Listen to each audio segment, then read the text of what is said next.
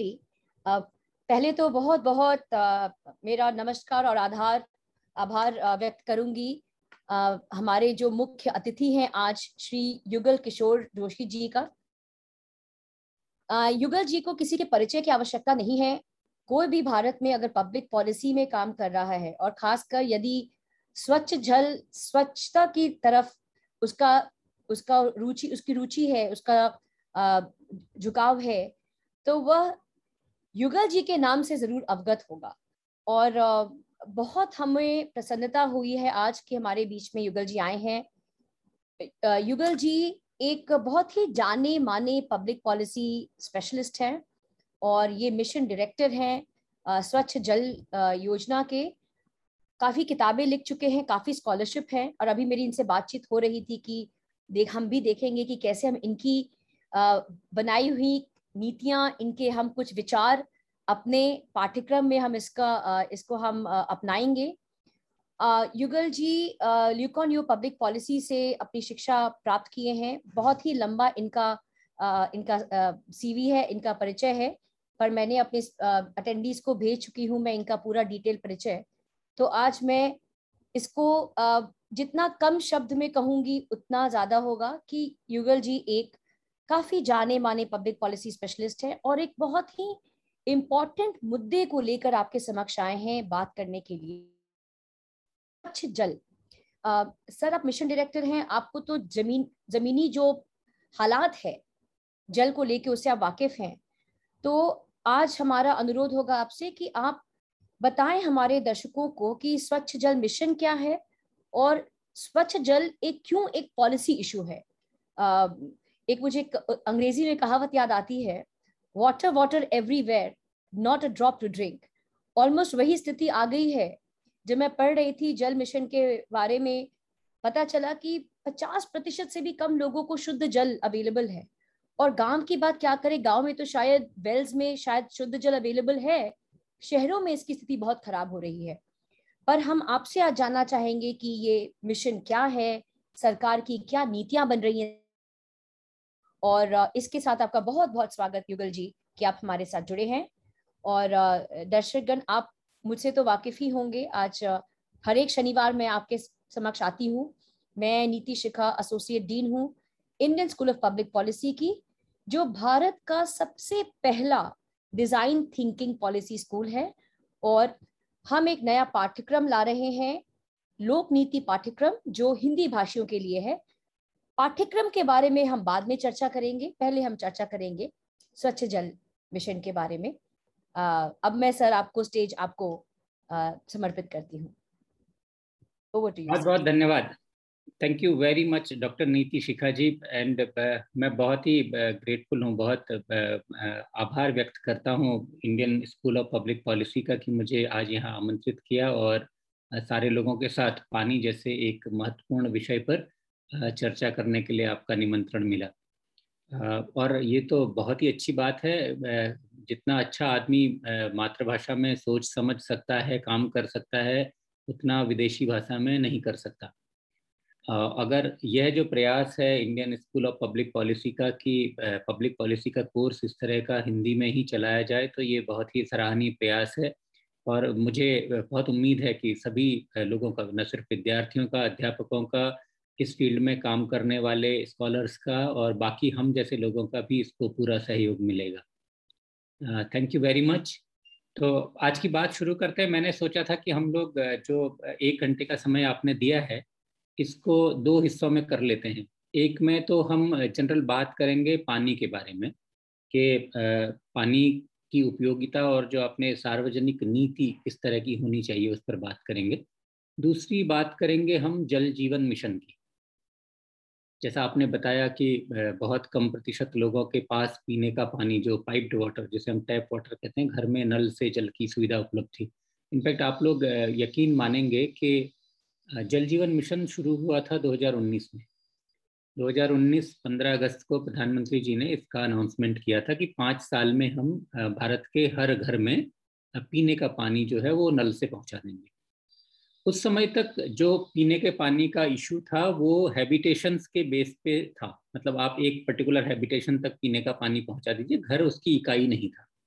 पहली बार जल जीवन मिशन में यह लक्ष्य लिया गया कि देश में करीब करीब उन्नीस करोड़ तीस लाख के आसपास घर हैं, उन हर घर में पाँच साल के भीतर भीतर पीने का पानी पहुंचा दिया जाए।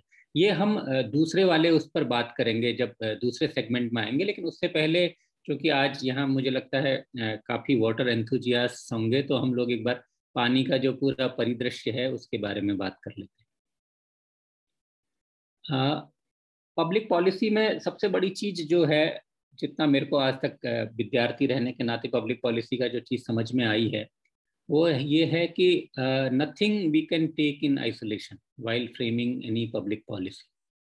मतलब कोई भी पब्लिक पॉलिसी बनाते हैं तो आइसोलेशन में नहीं बना सकते हर चीज़। मतलब मेरे को तो लगता है यूनिवर्स में कोई भी ऐसी चीज़ नहीं है जो आइसोलेशन में घटित होती है, सारी चीज़ों का एक और दूसरे से जुड़ाव होता ही है, everything is integrated. For example, एक छोटी सी बात कि जो चीज़ जो भी चीज़ धरती को प्रदूषित करती है, लैंड को जो भी चीज़ पॉल्यूट करती है, anything that pollutes land invariably pollutes water. जैसे जो भी कचरा है आप देखते हैं जमीन पर गिरा हुआ, गलियों में गिरा हुआ, अंततः वह पानी को प्रदूषित करता है। तो जब भी पब्लिक पॉलिसी की बात होती है तो पब्लिक पॉलिसी को हम लोग खांचों में या कंपार्टमेंटलाइज करके नहीं देख सकते। पब्लिक पॉलिसी बनाते समय इस बात का ध्यान रखना होता है कि यह चीज़ किस तरह सारी बाकी चीज़ों को अफेक्ट करेगी। तो पानी पे ही हम बात करते हैं आज, और पानी और क्लाइमेट चेंज से रिलेटेड एक बहुत महत्वपूर्ण घटना जो होने जा रही है, ग्लासगो क्लाइमेट चेंज कॉन्फ्रेंस अभी इकतीस अक्टूबर से शुरू होने वाली है। तो हम लोग थोड़ा सा इस बात की भी चर्चा करेंगे कि कैसे क्लाइमेट चेंज जो है वो पानी को अफेक्ट करता है। सभी लोगों को पता है कि दसवीं की क्लास में आता है ये क्वेश्चन कि जब हमारी कौन सा ऐसा ग्रह है जिसे ब्लू प्लेनेट कहते हैं। ऑब्वियसली धरती को कहते हैं, और इसलिए कहते हैं कि सत्तर परसेंट के आसपास जो धरती का सरफेस एरिया है वो पानी से ढका हुआ है, इसलिए इसे ब्लू प्लेनेट कहते हैं। अब मज़ेदार बात यह है कि आपके पास सत्तर परसेंट सरफेस एरिया से ढका हुआ है, लेकिन उसमें से सत्तानवे परसेंट नाइन्टी सेवन परसेंट के आसपास पानी जो है वो सॉल्टी है, आप उसका इस्तेमाल नहीं कर सकते। अब आपके पास सिर्फ तीन परसेंट पानी बचता है जो ग्लेशियर्स में है, अंटार्कटिक में है, आर्कटिक में है, लेक्स में, रिवर्स में है। तो अगर बहुत उसका एनालिसिस गहरे करने जाएंगे तो you will find that hardly there is less than one percent water, fresh water, जो ह्यूमन कंजम्पशन के लिए अवेलेबल है। अब जैसे पब्लिक पॉलिसी हम लोग बनाते हैं तो हम लोग सिर्फ इंसानों के लिए बनाते हैं, और इंसानों के बारे में एक मज़ेदार चीज़ ये है कि हम लोग कहते हैं होमो सेपियंस जो हैं वो पिछले कुछ लाख साल पहले आए, उनसे पहले नियंडरथल्स थे और बाकी थे, तो हम लोग बहुत पुराने नहीं हैं इस धरती पर। अब जुम्मा जुम्मा दो तीन लाख साल या जो भी हुआ हो, तो उसमें मज़ेदार बात ये है कि हमारी आबादी को एक अरब होने में दो लाख साल लगे। जब से होमो सेपियंस ने ये लड़ाई जीती बाकी और होमो जो उनके भाई बंधु थे उनसे, अपनी आबादी को बढ़ा करके एक अरब करने में दो लाख साल लगे। और यकीन मानिए पिछले कुछ सालों में ये रफ्तार इतनी तेज हो गई है कि हर तेरह साल में हम लोग एक एक अरब, एक एक बिलियन आदमी का इजाफा उसमें करते जा रहे हैं। तो जो सबसे बड़ा ड्राइवर है इन सारे चेंजेस के लिए वो है ह्यूमन पॉपुलेशन। फॉर एग्जाम्पल, एक बहुत छोटी सी बात मैं बताऊं कि आज के दिन में हम लोग कहते हैं कि पूरे धरती पर करीब सात अरब पिचासी लाख नहीं सात अरब पिचासी crore seven point eight five billion लोग रहते हैं, और जैसा यूनाइटेड नेशंस के डेटा हैं तो करीब नाइन पॉइंट सेवन बिलियन मतलब नौ अरब सात सत्तर करोड़ के आसपास लोग हो जाएंगे दो हज़ार पचास में, और करीब करीब ग्यारह अरब आबादी हो जाएगी इक्कीस सौ तक। तो ये जो चेंज है, और ये चेंज किस तरह से हो रहा है, इसमें जो फैक्टर्स हैं, अर्बनाइजेशन, आप लोग जानते हैं अर्बनाइजेशन हो रहा है, इंडस्ट्रियलाइजेशन है, उसकी वजह से माइग्रेशन होता है। और जो इंडस्ट्रियलाइजेशन या माइग्रेशन है उसका एक छोटा सा एग्जांपल ये है कि बहुत पहले तक हम लोग किताबों में पढ़ते थे कि भारत तो ग्रामीण देश है, ज़्यादातर जो आबादी है गाँव में रहती है, शहरों में हम लोग नहीं रहते हैं। लेकिन अभी पिछले कुछ डिकेट्स में अर्बनाइजेशन की प्रोसेस बहुत फास्ट हुई है। अभी दुनिया की अगर हम बात करें तो करीब दुनिया का छप्पन परसेंट हिस्सा मतलब fifty six percent of the population वो शहरों में रहती है, और इसमें बढ़ोतरी ही होनी है। करीब अनुमान है कि अड़सठ परसेंट तक दो हज़ार पचास हो जाएगी, और जब हम लोग इक्कीसवीं इक्कीस हज़ार पे पहुंचेंगे तो करीब करीब पचासी परसेंट के आसपास धरती के सारे मानव लोग शहर में रहेंगे। अब जब सारी की सारी आबादी शहर शिफ्ट करेगी तो जो फुटप्रिंट है, चाहे वो फुटप्रिंट एनर्जी का हो या उस फुटप्रिंट को हम बोले फूड का हो या वाटर का हो, ये सारा का सारा फुटप्रिंट शिफ्ट हो जाएगा। और यकीन मानिए हम में से ज़्यादातर लोग रूरल बैकग्राउंड से आते हैं। जो रूरल आदमी है, जब हम गांव में रहते हैं तो हमारा एनर्जी का, फूड का या और कंजम्पशन का जो पैटर्न होता है या वाटर कंजम्पशन का पैटर्न होता है, वो फुटप्रिंट हमारा कम होता है। जब हम शहर में आते हैं तो ये बढ़ जाता है, बहुत बहुत ज़्यादा बढ़ जाता है। और इसी तरह से एनर्जी की डिमांड बढ़ेगी। अब मज़ेदार चीज़ यह है कि कोई भी चीज़ आप बढ़ाएंगे, फूड कंजम्पशन बढ़ाएंगे, फूड में भी फूड के आजकल डिफरेंट तरह के वेरिएशंस आते हैं, और चाहे आप फूड कंजम्पशन करें, एनर्जी करें, ये सब वाटर से बहुत ही इंटरलिंक्ड है। बिना एनर्जी के, बिना वाटर के एनर्जी नहीं हो सकती, और वाटर को भी एक जगह से दूसरी जगह पहुंचाने या पूरा उसका एंड टू एंड जो साइकिल होता है उसे करने के लिए एनर्जी की आवश्यकता होती है। तो जो ये सारे ड्राइवर्स हैं, चाहे अर्बनाइजेशन कहिए, इंडस्ट्रियलाइजेशन कहिए, एग्रीकल्चर कहिए, आबादी बढ़ना कहिए, और अब उसमें जो चीज़ नई शामिल हो गई है वो है क्लाइमेट चेंज।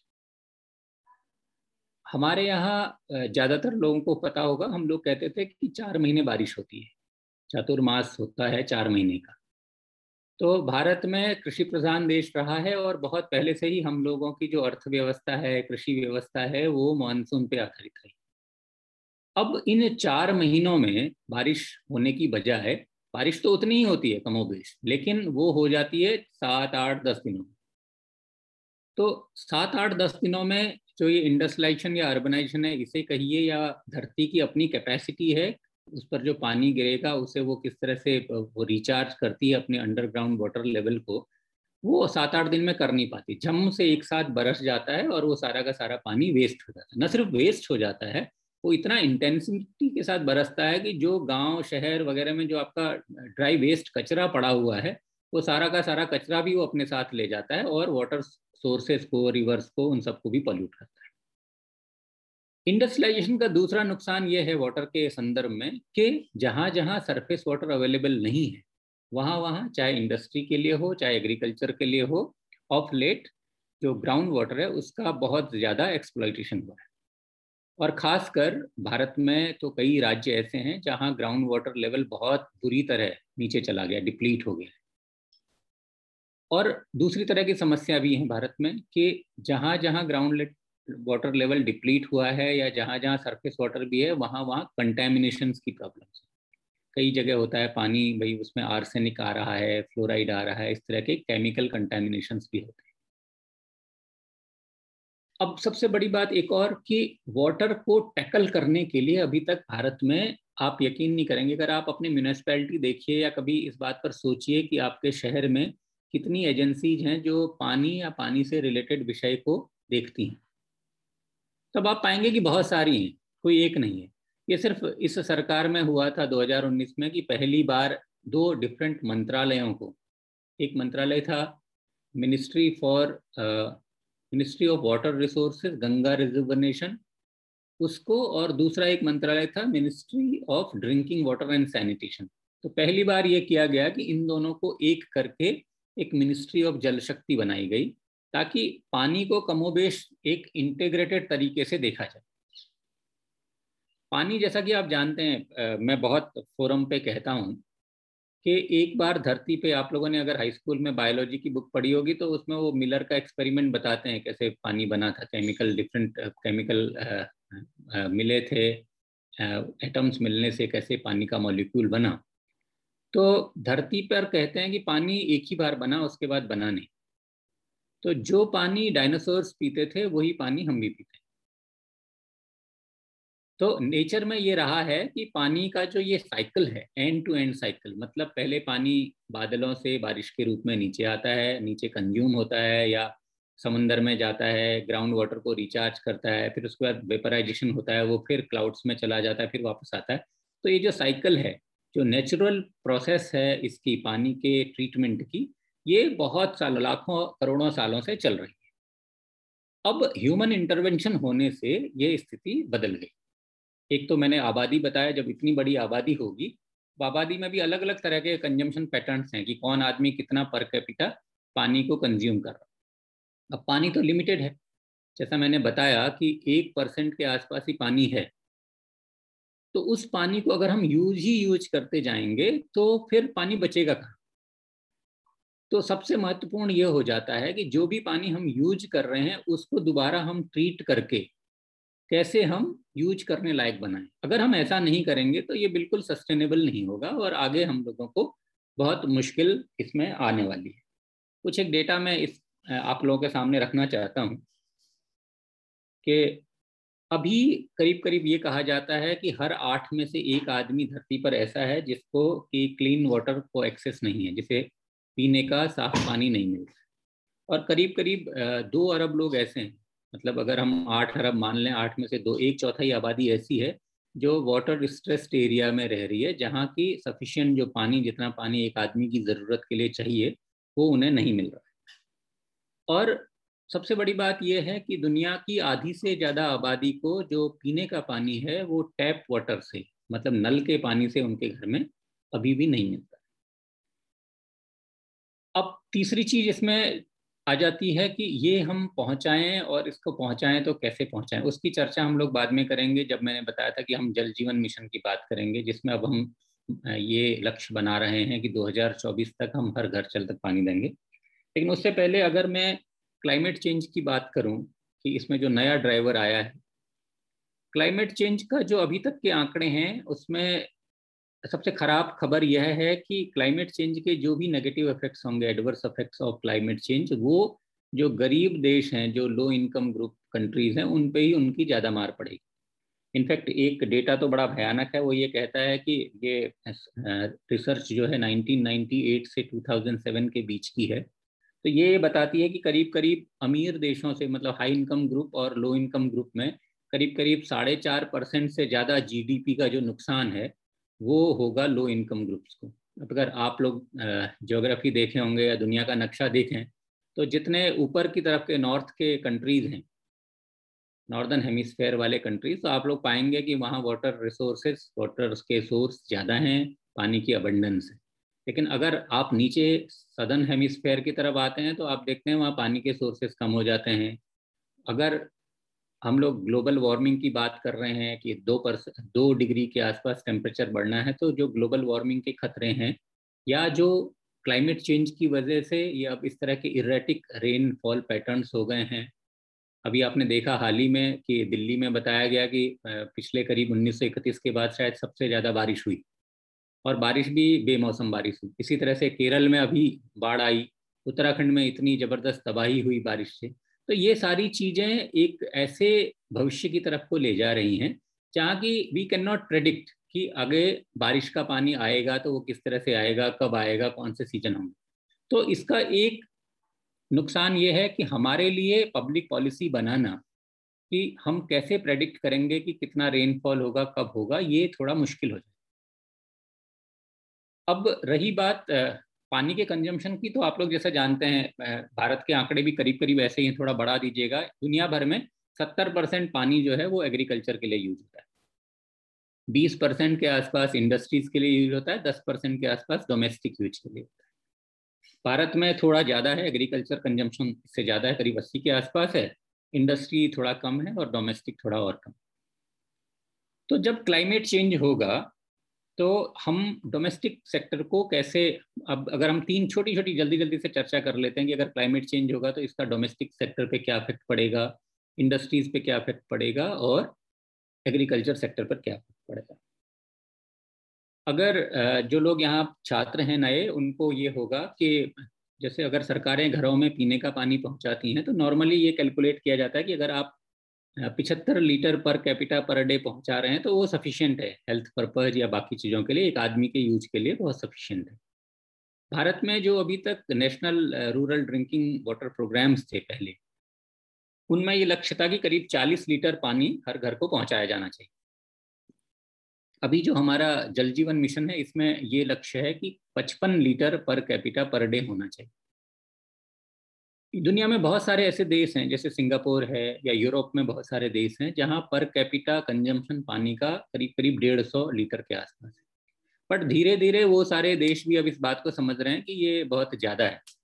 इनफैक्ट जैसा मैंने बताया कि पचपन litre per capita per day sufficient है, और अगर मैं ज़्यादा इससे ज़्यादा तो लग्जरी होता है, एस्थेटिकली लोग करते हैं, स्विमिंग पूल बनाते हैं या कई कई तरह के और लोग पानी के उपयोग करते हैं। लेकिन अगर वह सारा पानी लोगों को दिया जाए और उसका दोबारा यूज़ ना करें, हम उस ग्रे वाटर को या ब्लैक वाटर को ट्रीट करके दोबारा यूज करने लायक ना बनाएं, तो ये वो अनसस्टेनेबिलिटी की तरफ और ज़्यादा एक तेजी से दौड़ना होगा कि भाई हम पानी का फिर सस्टेनेबल यूज़ नहीं कर पाए। अच्छा, इसी के साथ एक दूसरी चीज़ ये आती है कि जब हम पानी पहुंचाते हैं तो पानी के ट्रांसपोर्टेशन लॉसेस की बात होती है। अब यहाँ पर जो लोग हैं और इंटरेस्टेड हैं पानी में, वो ये जान के हैरान होंगे कि इवन जो बहुत डेवलप्ड कंट्रीज़ हैं वहाँ भी ट्रांसपोर्टेशन लॉसेस बहुत सफिशिएंट हैं, काफ़ी बड़ी। और भारत जैसे देशों में, या हम लैटिन अमेरिका की बात करें, हमारे नेबरहुड में लंका वगैरह की बात करें, तो हमारे यहाँ तो वाटर ट्रांसपोर्टेशन लॉसेस करीब करीब पैंतालीस चालीस परसेंट से पचास परसेंट।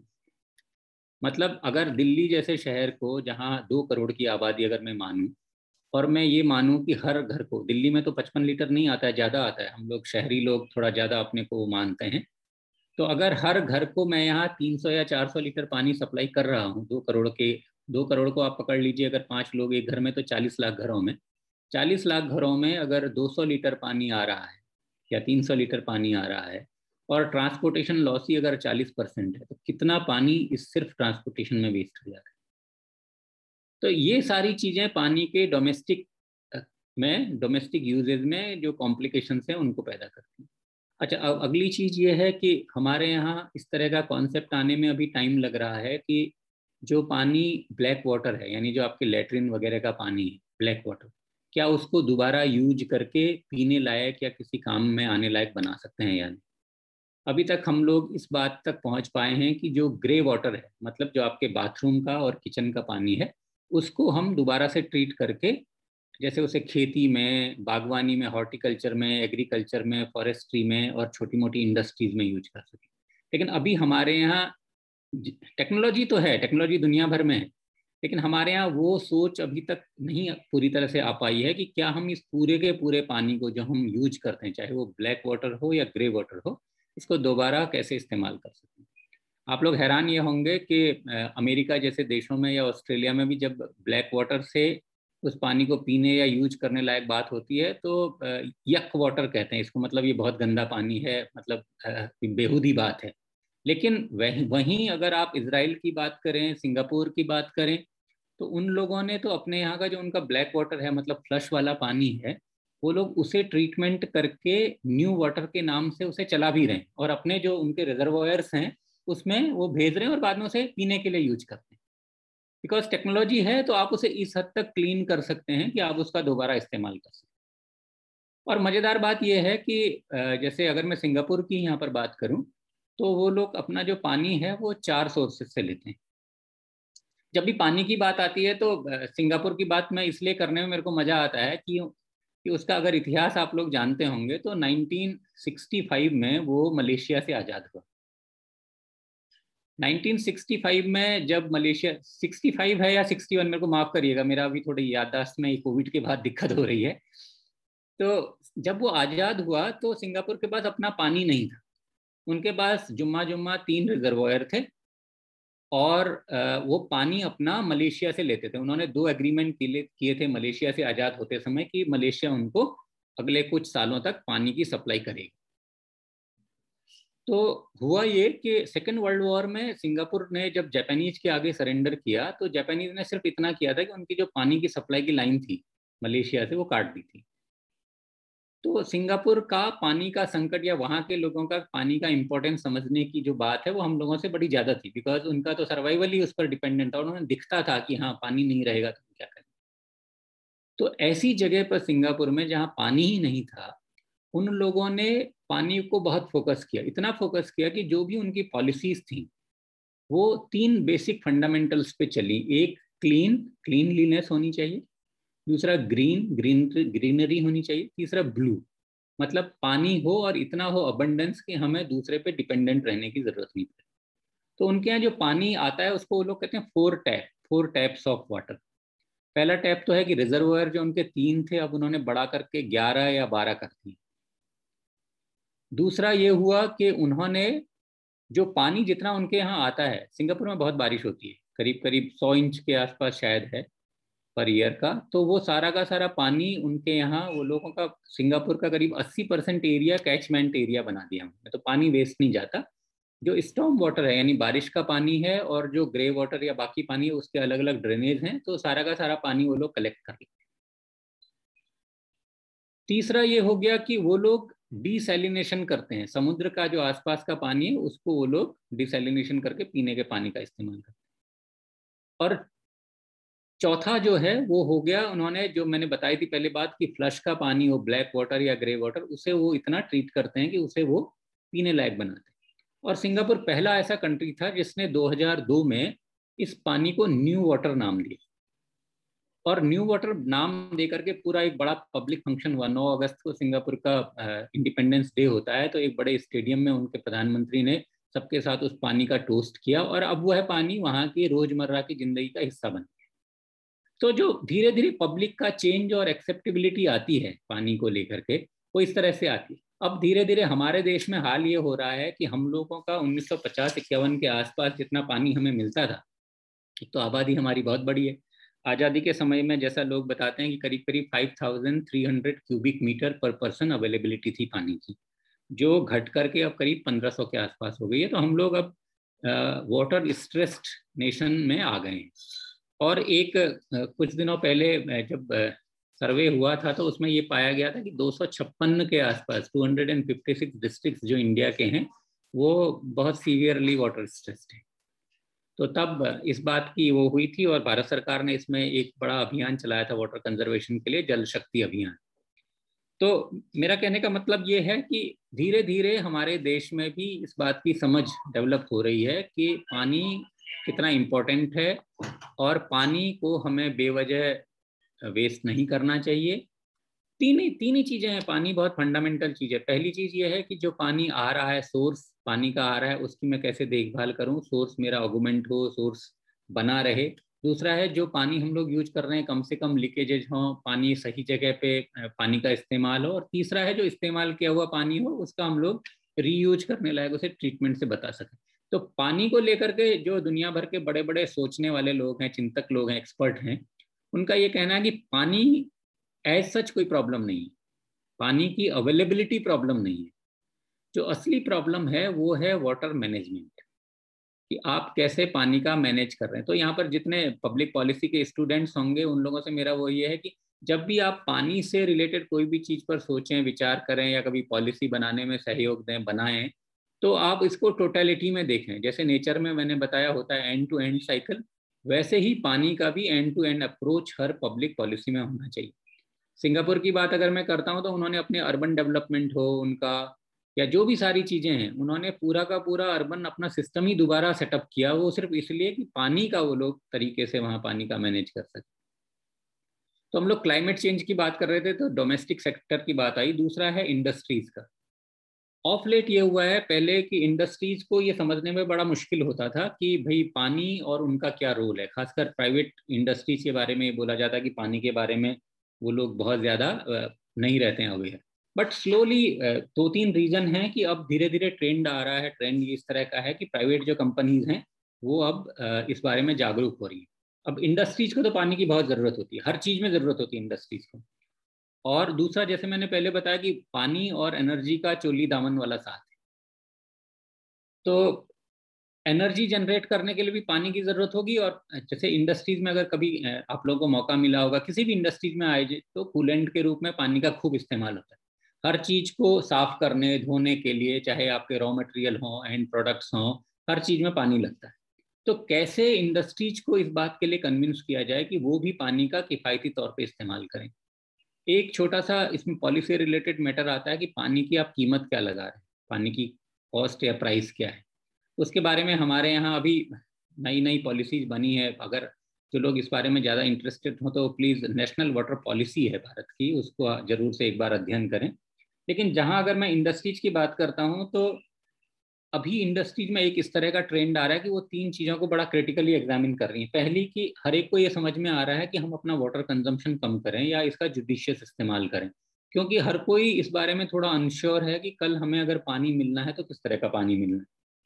दूसरा, इंडस्ट्रीज ये कर रही हैं कि अब वेस्ट वाटर ट्रीट करने की तरफ उन लोगों का बहुत ध्यान है। सरकार ने भी इसमें बहुत कड़े कानून भी बनाए हैं, जो पॉल्यूशन कंट्रोल बोर्ड्स हैं वो लोग भी बहुत तरह के इसमें काम कर रहे हैं। और तीसरा, अब धीरे धीरे प्राइवेट कंपनीज में एक out of the box solution ढूंढने की भी बात आ रही है कि क्या पानी का कोई ऑल्टरनेटिव हो सकता है। फॉर एग्जाम्पल, ऑल्टरनेटिव से बात आप कहेंगे कि नहीं पानी का कोई नहीं हो सकता, लेकिन क्या किसी और तरीके से हम लोग पानी पैदा कर सकते हैं। फॉर एग्जाम्पल, नेस्ले एक कंपनी है जो आपके मिल्क पाउडर वगैरह बनाती है। तो नेस्ले आप जानते हैं कि वो अगर ड्राई पाउडर कैसे बनता है, बेसिकली तो गाय या भैंस का जो दूध होता है आप उसको इकट्ठा करते हैं, फिर ड्राई करते हैं, इवेपोरेट होता है पानी और फिर आपका पाउडर बनता है। तो दूध में करीब सतासी परसेंट पानी होता है। तो नॉर्मली प्रोसेस क्या होती थी कि जब आप उसको ड्राई करते हैं पाउडर बनाने को तो वो सारा का सारा पानी उड़ जाता था।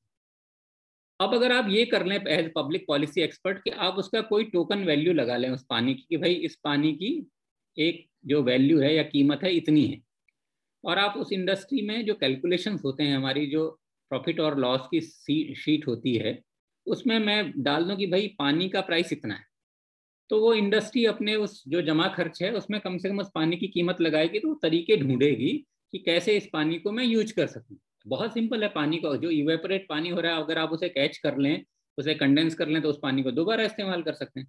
तो नेस्ले ने ये बहुत गजब का एक एक्सपेरिमेंट किया। तो उन्होंने देखा कि उनका जो पानी की ज़रूरत है वो बहुत उसमें बहुत हद तक कमी आ गई, क्योंकि वो इस सब पानी से जो मिल्क में पानी होता था इसका वो लोग यूज़ करने लगे। तो इस तरह की जो नई नई जागरूकता आ रही है वो बड़ी अच्छी है इंडस्ट्री सेक्टर में। तीसरा है एग्रीकल्चर। एग्रीकल्चर में जैसा जानते हैं आप लोग कि गुजरात में हुआ था ये एक्सपेरिमेंट, ड्रिप इरीगेशन वगैरह को अभी गुजरात है, महाराष्ट्र है, बहुत जगह बहुत ज़्यादा जोर दिया जा रहा है ड्रिप इरीगेशन वगैरह पे। कई तरह की ऐसी क्रॉप्स हैं जिसमें हम लोग दूसरों से भी सीख रहे हैं और लोगों को प्रमोट भी कर रहे हैं। जो भारत का जैसे एग्रीकल्चर मिनिस्ट्री है या बाकी वो सारे इस तरफ को या इवन वाटर रिसोर्सेज में है कि भाई कैसे आप ड्रिप इरीगेशन को प्रमोट करें। दूसरा, एक कंजम्पशन पैटर्न में भी बात आता है, आप लोगों ने अगर सुना होगा कि भाई फला कोई कमोडिटी है, फला फसल है कपास वगैरह, उसको उगाने में इतने लीटर पानी का इस्तेमाल होता है। तो अब लोग इस तरफ जागरूक होने लगे। एक इसमें छोटा सा एग्जाम्पल मेरे को किसी ने चाइना का बताया था कि चाइनीज लोगों ने अपने यहाँ पिछले तीस साल में जितना प्रोडक्शन वगैरह बढ़ाया है, जैसे उनके यहाँ बताते हैं कि एक मिनट में डेटा ज़रा देखता हूँ, उन्नीस सौ नब्बे से दो हज़ार बारह के बीच में उनका जो प्रोडक्शन है वो करीब पैंतीस परसेंट बढ़ा, जो सीरियल्स का अनाजों का है, और कॉटन का परसेंटेज उनका करीब अस्सी परसेंट के आसपास बढ़ा। लेकिन आप हैरान होंगे कि इतनी बढ़ोतरी में उन्होंने वहाँ ड्रिप इरीगेशन या इस तरह की जो चीज़ें यूज करी, उनका वाटर कंजम्पशन इसमें सिर्फ चार परसेंट बढ़ा। तो इस तरह की चीज़ें एग्रीकल्चर सेक्टर में अगर धीरे धीरे लोग यूज करें तो ये पानी कंजर्वेशन की तरफ को बड़ी चीज़ हो। तो ये तो रही बात पानी के कंजर्वेशन। अब दो चीज़ें और बच जाती हैं जिनमें मैं एक प्रेजेंटेशन शुरू करता हूँ जो जल जीवन मिशन पर होगा, और उसके बाद हम लोग थोड़ा ग्रे वाटर मैनेजमेंट की बात करेंगे। तो हमारा ये पानी का साइकिल पूरा हो जाएगा। तो अगर किसी को कोई सवाल वगैरह इसमें हो तो मैं बहुत वैसे जा रहा हूँ, बहुत स्ट्रक्चर्ड नहीं है, तो काइंडली मेरे को कभी भी पूछ लीजिएगा रोक करके। थैंक यू युगल जी। प्रेजेंटेशन uh, शुरू करने के पहले एक सवाल है जो मैं सोचती हूँ पूछ यदि मैं आपसे पूछ लूँ तो uh, प्रशांत जी जानना चाह रहे हैं, why are we emphasising on tap water tap water for drinking. तो हम जब भी हाँ जी जी ना ना बहुत अच्छा सवाल है। uh, देखिए, पानी और हवा, ऑक्सीजन और पानी दोनों ह्यूमन सर्वाइवल के लिए बहुत ही ज़रूरी, और हेल्थ के लिए जो सबसे ज़्यादा ज़रूरी चीज़ है वो है साफ पानी। तो अगर आप डेटा देखते होंगे कि भारत में कितना डायरिया से डेथ होती हैं, कितनी, जैसे अगर लोग जो ईस्टर्न यूपी वगैरह में रहते होंगे उनको अगर जापानीज इंसेफेलाइटिस वगैरह का पता होगा, कहते हैं कि अगर साफ पानी रहे, आपका पीने का पानी साफ हो, तो आपकी अस्सी परसेंट के आसपास तो आपको बीमारियां वैसे ही नहीं होंगी। तो जो हेल्थ है ना, हेल्थ का ड्रिंकिंग वाटर से बहुत सीधा कोरिलेशन है, ये हम सभी लोग जानते हैं। टैप वाटर में सबसे बड़ी चीज़ जो है वो ये है कि एटलीस्ट टैप वाटर अगर मैं आपके यहाँ दे रहा हूँ तो मैं इंश्योर कर रहा हूँ कि आपको वो क्वालिटी वाटर मिले, शुद्ध पानी मिले। इसमें दोनों परसेप्शंस हो सकते हैं। कई लोग ये कह सकते हैं कि हम लोग जो अपने यहाँ टैप वाटर मिलता है नहीं, उसकी क्वालिटी अच्छी नहीं आती, बट ये उस सोच का दोष नहीं है कि मैं टैप वाटर इसलिए दे रहा हूँ कि शुद्ध पानी आपके घर में है। मैनेजमेंट का इश्यू हो सकता है कि भाई उसका क्लोरीनेशन प्रॉपर नहीं हुआ, ट्रीटमेंट ठीक से नहीं हुआ, टेस्टिंग ठीक से नहीं हुई, बट जो उसके पीछे की भावना है वो ये है कि जनता को शुद्ध पानी मिले, पीने का पानी मिले, जो उनके लिए हेल्थ बेनिफिशियल हो। अब अगर मैं कहूँ नहीं आप जी कुएं का ही पानी पीजिए, आप तालाब का ही, पोखर का ही पानी पीजिए, तो मेरा ख्याल है वो थोड़ा हेल्थ के साथ ज्यादती हो जाएगी करना। Thank you, thank you. और भी सवाल हैं, पर I think what we can do is we can we can go with the presentation first, और फिर बाकी दो सवाल जो मैं देख रही हूँ पूछ सकते हैं। मुझे एक मिनट दीजिए, मैं इसको कैसे करूँगा, इसको मैं अपने डेस्कटॉप से ले सकता हूँ जी सर? जी, जी. जी.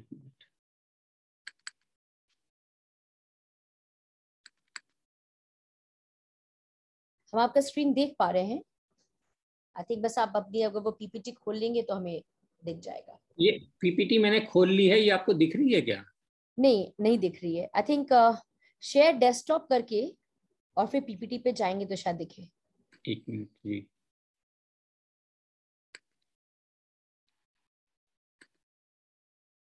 अब दिख रही है जी, जी.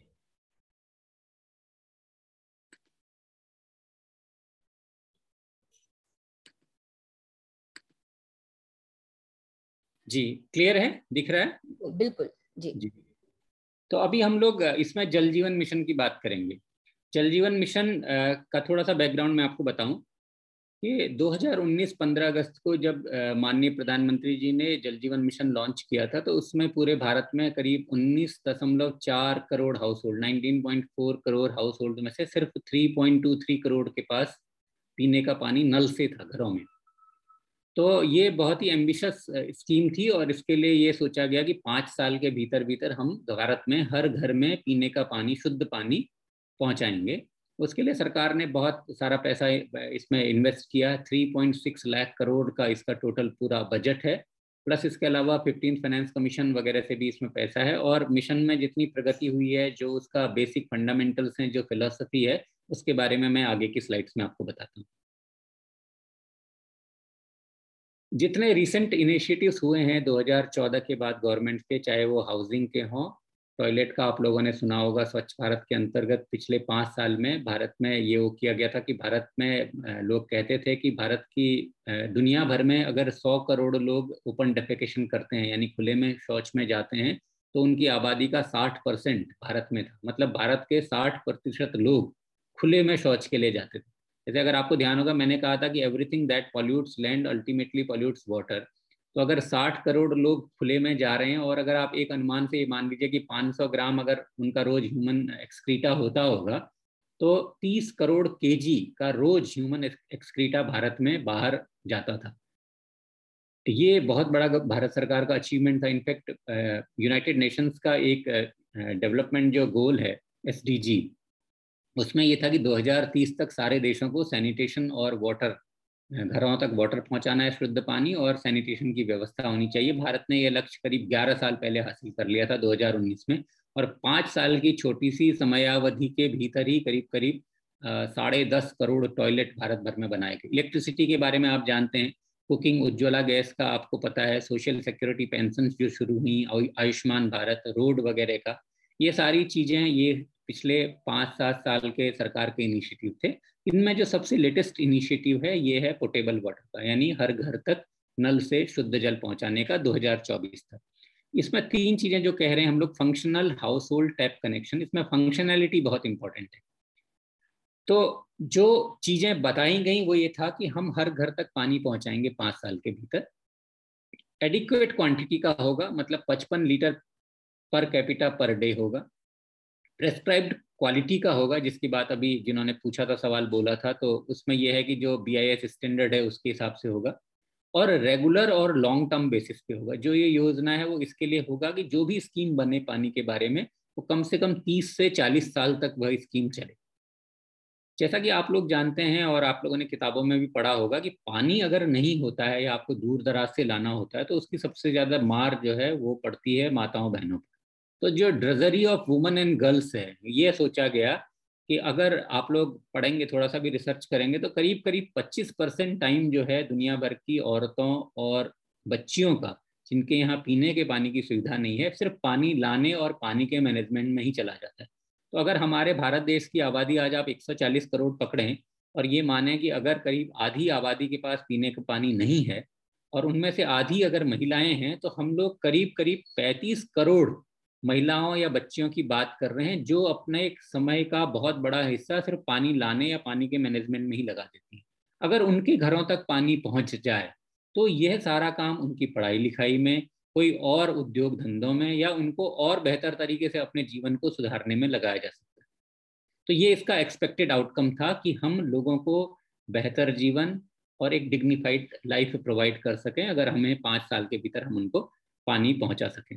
जैसा मैंने बताया, सिर्फ तीन दशमलव दो तीन three point two three crore जो सत्रह परसेंट के आसपास होता है, उतने ही घरों में उसमें तक पानी मिलता था। तो ये बहुत एम्बिशियस स्कीम थी कि हम सारे बचे हुए तिरासी परसेंट लोगों को घरों में नल से जल पहुंचा दें दो हज़ार चौबीस तक।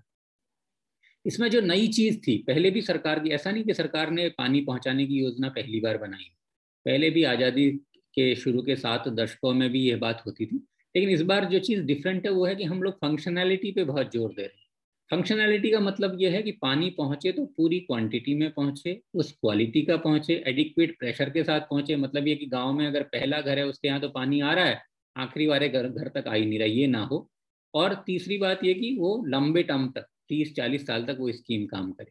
पहले हैबिटेशन होता था, आप लोगों ने स्टैंड पोस्ट अगर देखे होंगे तो कई गांव में होते हैं कि एक या दो स्टैंड पोस्ट होते हैं जहां गांव के लोग सुबह लाइन लगाते हैं और पानी भरते हैं। उसकी बजाय अब ये माना गया कि नहीं, हम घरों तक पानी पहुँचेंगे। पहले चालीस एल पी सी डी होता था, अब बताया गया कि नहीं, हम पचपन एल पी सी डी पानी देंगे इसमें। लेकिन सबसे इम्पोर्टेंट चीज़ ये हुई कि हम पानी की ओनरशिप दे देंगे कम्युनिटी को।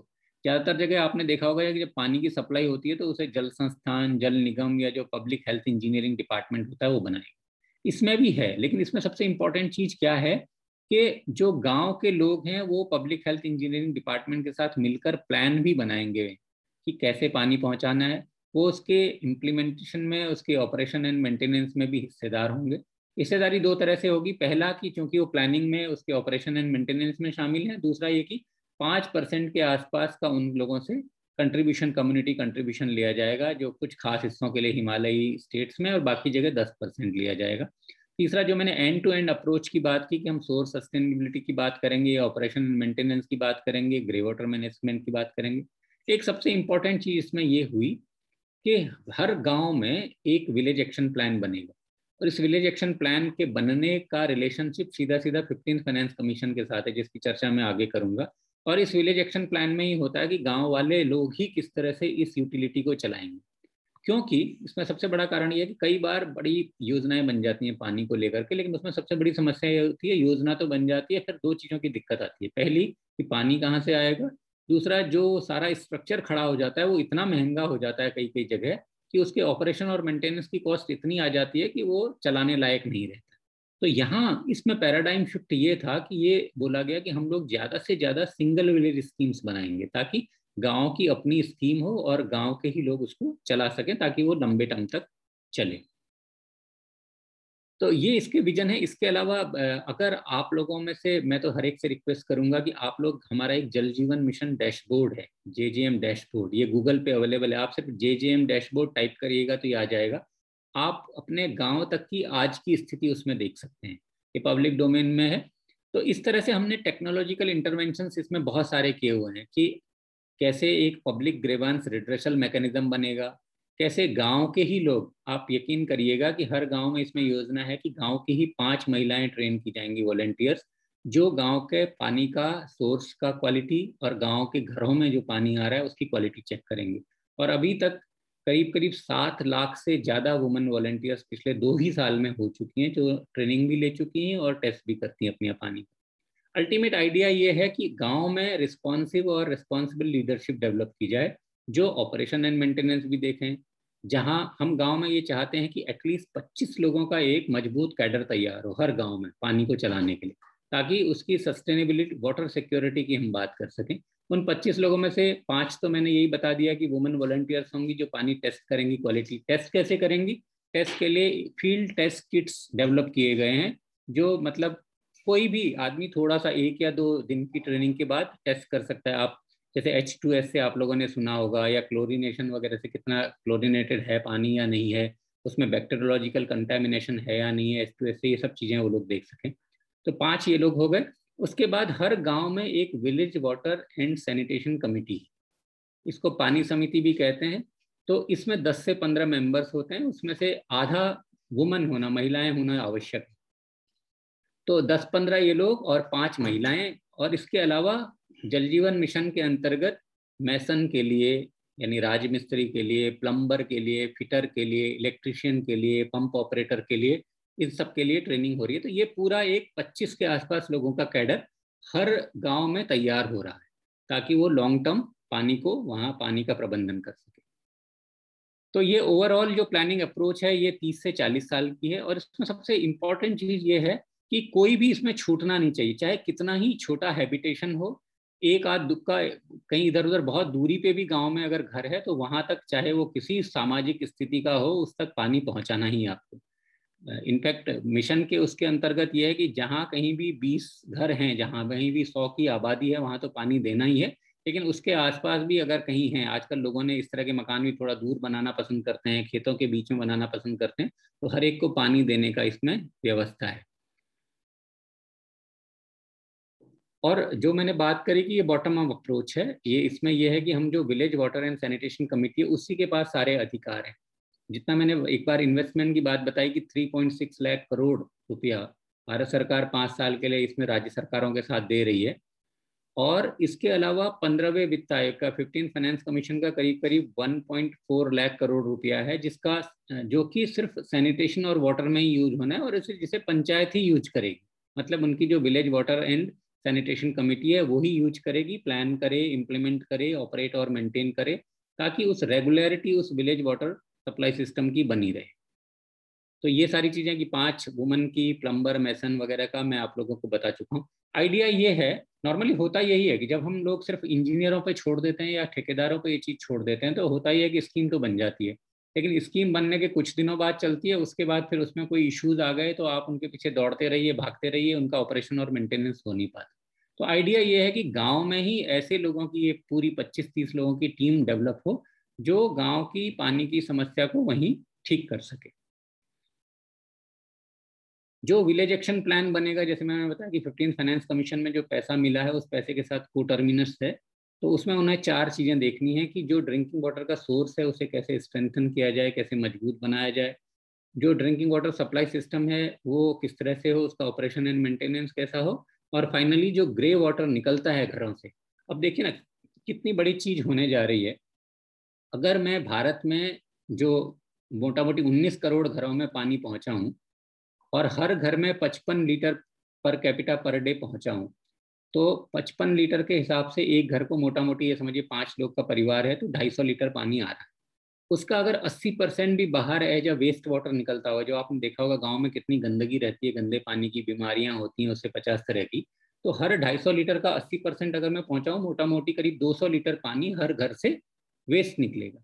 अब आप इसको मल्टीप्लाई कर दीजिए टोटल नंबर ऑफ लोगों से, या अगर आप मोटा मोटी चालीस लीटर पर आदमी भी बात करिए तो एक सौ चालीस करोड़ गुणा चालीस, इतना पानी रोज तब आपका ग्रे वाटर या वेस्ट वाटर की तरह आएगा। इसका अगर ट्रीटमेंट नहीं होगा तो ये बहुत बड़ा हेल्थ हैजार्ड हो जाए। तो ग्रे वाटर ट्रीटमेंट और उसका रीयूज इस योजना का एक बहुत अहम हिस्सा है। पैसे के लिए जैसे मैंने बताया फंड वगैरह का कोई इशू नहीं है, न सिर्फ जल जीवन मिशन का पैसा इसमें है, बल्कि फिफ्टीन फाइनेंस कमीशन का है, स्वच्छ भारत मिशन का है, मनरेगा का है, इस तरह से बाकी और कन्वर्जेंस से इसमें पैसे की व्यवस्था की गई है।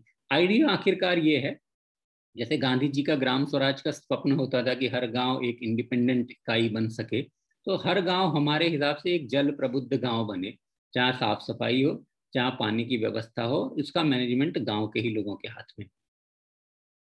ये तीन डिफरेंट चार तरह के इंस्टीट्यूशनल फ्रेमवर्क हैं कि विलेज लेवल पे ये कैसे काम करता है। मैंने पानी समिति की बात आपको बताई, वी डब्ल्यू एस सी की जो विलेज एक्शन प्लान बनाते हैं।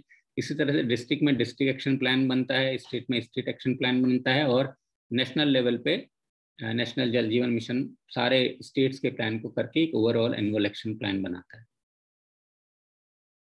इसमें प्रियोरिटी एरियाज हैं जहां काम को प्रियोरिटी देनी है, जहां काम पहले करना है। मैंने क्वालिटी अफेक्टेड एरियाज की बात की थी। भारत में आर्सेनिक और फ्लोराइड अफेक्टेड हैबिटेशंस हैं काफ़ी, करीब करीब पूरा गंगेचिक बेल्ट है, राजस्थान वेस्ट बंगाल वाला एरिया, या जहाँ जहाँ वाटर बहुत डिप्लीट हो गया है, ग्राउंड वाटर लेवल बहुत लो हो गया है।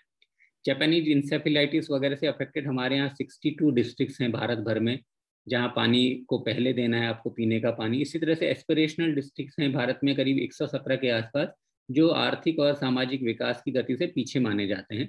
तो इन डिस्ट्रिक्ट्स में पहले पानी पहुंचाना एक प्राथमिकता है। इसी तरह से सूखाग्रस्त इलाके हैं, डिजर्ट्स हैं, या जहाँ ड्रॉट ज़्यादा आते हैं। तो ये जो सारी लिस्ट है, ये वो जगह हैं जहाँ प्रियोरिटी एरियाज हैं, जहाँ काम पहले होना है।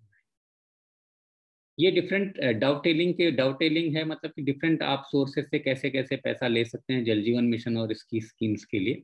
ये पीपीटी मैं मैडम के साथ डॉक्टर नीति शिखा जी के साथ शेयर कर लूँगा, तो जो लोग इंटरेस्टेड हों वो इस पीपीटी को वहाँ से ले सकते हैं। ये फिफ्टीन फाइनेंस कमीशन का जिसकी मैं बात कर रहा था कि चार चीज़ों के लिए, कि सोर्स ऑगमेंटेशन के लिए, पानी की सप्लाई के लिए, ऑपरेशन मेंटेनेंस और ग्रे वाटर के लिए यूज कर सकते हैं। ये काफ़ी सारा पैसा है। अगर आप नीचे वाली टेबल देख रहे होंगे तो एक लाख बयालीस हज़ार करोड़ रुपए में से इतना पैसा हर साल पंचायतों को दिया जाना है, ताकि वो इस पानी का इस काम के लिए बेसिकली ग्रे वाटर और ड्रिंकिंग वाटर सप्लाई और ऑपरेशन एंड मेंटेनेंस के लिए इस्तेमाल कर सकें। टेक्नोलॉजिकल इंटरवेंशंस की मैंने बात करी। हमारा आई एम आई एस है जो जहां डिस्ट्रिक्ट से या ब्लॉक लेवल से वो लोग उसमें फीड करते हैं जितने घरों को पानी दिया गया है। ये बिल्कुल डेली फीडिंग होती है। अगर आज भी अभी चाहें आज की स्थिति देखें और कल अगर आप देखेंगे इस डैशबोर्ड के थ्रू, जे जस्ट गूगल करिएगा जे जे एम डैशबोर्ड, तो आपको उसमें ये सारा दिख जाएगा। मैं आगे की किसी स्लाइड में एक बार उसका नमूना भी आपको दिखाऊंगा। सारे transactions P F M S के थ्रू हैं इसमें, और एक एक घर का जो कनेक्शन है जहाँ जहाँ दिया गया है वो जियो टैग किया गया है, जिसे देखा जा सकता है, और वो घर के मुखिया के आधार नंबर के साथ लिंक है।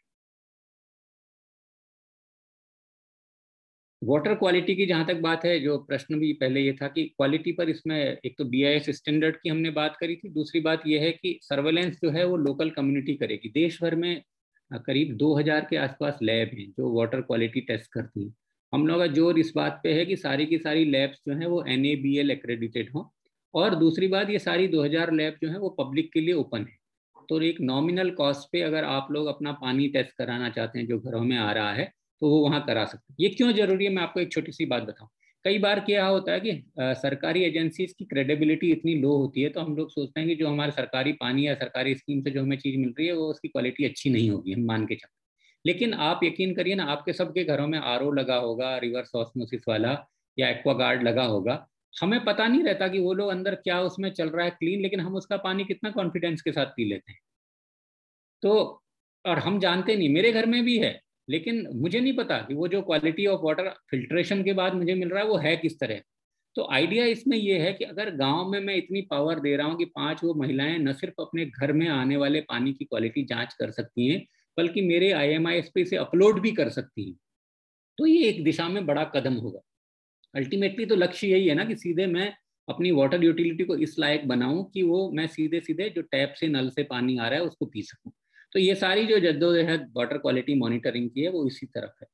अभी हम लोग बहुत जगह पे प्रोत्साहित भी कर रहे हैं, जो टूरिस्ट सेंटर्स हैं भाई वहाँ हम लोग बड़े बोर्ड लगाएं कि भाई यहाँ आप सीधे नल से पानी पी सकते हैं। हम उसके लिए उन लोगों को जो पी एच डी इंजीनियर्स हैं, पब्लिक हेल्थ इंजीनियर्स, उनको प्रोत्साहित भी कर रहे हैं कि भाई आप अपने काम में इस तरह का लाइए कि आप ट्रू सेंस में पब्लिक हेल्थ इंजीनियर बनिए, ताकि लोगों को भरोसा हो और सीधे नल से पानी पिया जा सके। इस तरह की क्वालिटी देने का इसमें प्रोविज़न है।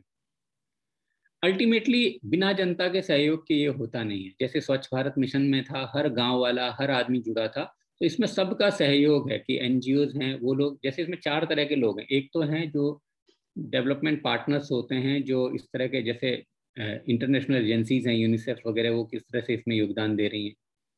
दूसरा होता है कि इस तरह के और सेक्टर पार्टनर्स जो देश में काम कर रहे हैं। तीसरा एक है की रिसोर्स सेंटर्स, हम लोगों के पास एक सौ चार के आसपास इस तरह के इंस्टीट्यूशंस हैं जो इस तरह की ट्रेनिंग देते हैं। और एक है होता है इम्प्लीमेंटेशन सपोर्ट एजेंसी। तो मोटा मोटी ये है कि साठ गाँव के पास एक इम्प्लीमेंटेशन सपोर्ट एजेंसी हो जो गाँव वालों को कैपेसिटी बिल्डिंग करने में, उन्हें ट्रेनिंग देने में, उन्हें इस योजना के बारे में बताने में, कैसे काम करना के बारे में योगदान दे सकें।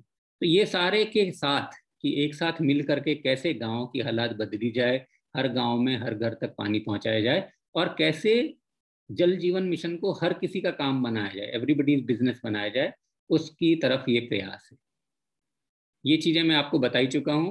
राष्ट्रीय जल जीवन कोष एक है कि अगर जैसे कोई लोग विदेश में रहते हैं वो लोग इसमें हिस्सेदार बनना चाहते हैं, क्योंकि अल्टीमेटली हम चाहते हैं कि हर कोई इस मिशन से जुड़े। तो अगर वो लोग, जैसे कई लोग विदेशों में रहते हैं, उन्हें बड़ी इच्छा होती है कि भाई मैं अपने घर में, गाँव में, अपने ज़िले में कोई पानी से रिलेटेड काम कर सकूँ, तो जल जीवन कोष के माध्यम से भी वो लोग ये काम कर सकते हैं। अब मैं प्रोग्रेस आपको दिखाता हूँ। अगर आपके स्क्रीन पे क्लियर दिख रहा होगा तो ये पिछले पच्चीस छब्बीस महीने की प्रोग्रेस है। ये राइट साइड में जो दिख रहा है आपको उनतीस अक्टूबर का डेटा है, कल का, और ये लेफ्ट साइड में जिस दिन ये मिशन का अनाउंसमेंट हुआ था उस दिन। तो आप देखिए कि पिछले पच्चीस छब्बीस महीने में ही कितना चेंज आया है। तीन दशमलव दो तीन करोड़ घरों तक जो पीने का पानी पहुँचता था, आज वो एट पॉइंट फोर टू घरों में पहुँचता है। करीब पाँच करोड़ बीस लाख घर सिर्फ दो साल के अंतर्गत उनके घरों में पानी पहुंचाया गया। तो ये बहुत बड़ा अचीवमेंट है। अगर आपको डार्क ब्लू दिख रहा होगा, जैसे यहाँ स्क्रीन पर देखिएगा, तो ये हरियाणा है, ये अभी अभी हर घर जल हुआ है, हर गांव के हर घर तक इसमें पानी हो गया है। तेलंगाना है, गोवा है, अंडमान निकोबार है, पुडुचेरी है, इन जगहों पे हर घर तक पानी पहुंच गया। ये अभी तक की स्थिति है कि पिछले दो साल आप जानते हैं कितने खराब रहे थे कोविड की वजह से, और बहुत सारे लॉकडाउन्स हुए थे, पेंडेमिक।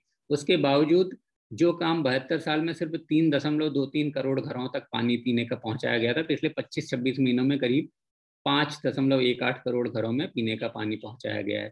छः जो राज्य और केंद्र शासित प्रदेश हैं, गोवा, तेलंगाना, अंडमान निकोबार, हरियाणा, पुडुचेरी, दादरा नगर हवेली, इनमें हर घरों में पहुँच गया है। इक्यासी ऐसे जिले, इक्यासी डिस्ट्रिक्ट जो हर घर जल बन चुके हैं। हर घर जल हम उन्हें कहते हैं जहां हर घर में पीने का पानी टैप से आ गया हो। इसी तरह से करीब एक लाख बीस हजार गाँव ऐसे हैं। And this is no mean achievement. Out of six lakh villages in India, करीब करीब ये अभी one point two zero lakh में मानो तो बीस परसेंट करीब गाँव ऐसे हो गए हैं जहाँ हर एक घर में पीने का पानी है। ये उसका हम लोगों ने ग्राफिक ग्राफिकल रिप्रेजेंटेशन एक दिखाया कि किस तरह से ये प्रोग्रेस हुई है। जो मैं बात कह रहा था वो इससे आप देख सकते हैं कि सत्रह परसेंट से कैसे हम लोग छब्बीस महीने में तैंतालीस परसेंट पर पहुंचे हैं।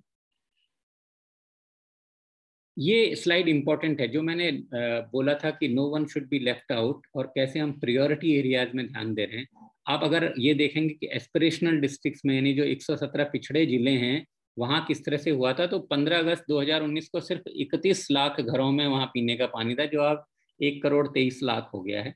इसी तरह से जो जेई और एईएस अफेक्टेड जापानीज इंसेफेलाइटिस थे, तो सिर्फ आठ लाख घरों में उन बासठ जिलों में पानी पहुंचता था, जो आप देखेंगे कि आज बढ़ करके करीब करीब तेरह गुना इसमें बढ़ोतरी हुई है, अड़तीस परसेंट घरों के आसपास पहुंच गए हैं।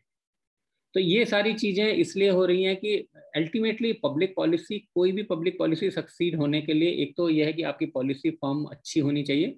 उसमें दो बहुत इंपॉर्टेंट चीज़ें हैं। इनफैक्ट जब हम मैं स्वच्छ भारत मिशन का डायरेक्टर था, तो तब हम लोगों ने इस पर काफ़ी रिसर्च की थी कि क्या चीज़ें ऐसी हैं जो किसी पब्लिक पॉलिसी को सक्सेसफुल बनाती हैं। तो हम लोगों ने पाया कि चार चीज़ें होनी चाहिए। पहली, पॉलिटिकल विल। बिना पॉलिटिकल विल के कोई भी पब्लिक पॉलिसी कामयाब नहीं हो सकती, चाहे उसमें प्राइम मिनिस्टर का इसमें रहा हो। स्वच्छ भारत में उनका ही वॉज द, इनफैक्ट हम लोग उनको बोलते थे कि कम्युनिकेटर इन चीफ हैं वो, तो उन्होंने फ्रंट से इसको लीड किया, जैसे वो लोग वो अभी जल जीवन मिशन को कर रहे हैं। तो पॉलिटिकल लीडरशिप बहुत ज़रूरी। अगर गांव है तो वहाँ का अगर सरपंच इस पे नहीं जुटेगा जी जान से, डिस्ट्रिक्ट है वहाँ का डिस्ट्रिक्ट कलेक्टर नहीं जुटेगा, चीफ मिनिस्टर नहीं जुटेगा स्टेट का, तब तक ये नहीं हो सकता। दूसरी अहम चीज़ है कि पब्लिक फाइनेंसिंग, पैसा कहाँ से आएगा और पैसे की व्यवस्था है यानी। तो ये दोनों चीज़ें इसमें इंश्योर की गई हैं। मैंने आपको बताया कि तीन पॉइंट छह लाख करोड़ रुपीस का पूरा इन्वेस्टमेंट है पाँच साल का, प्लस इसमें फिफ्टीन फाइनेंस कमीशन का एक पॉइंट बयालीस लाख करोड़ रुपीस भी है।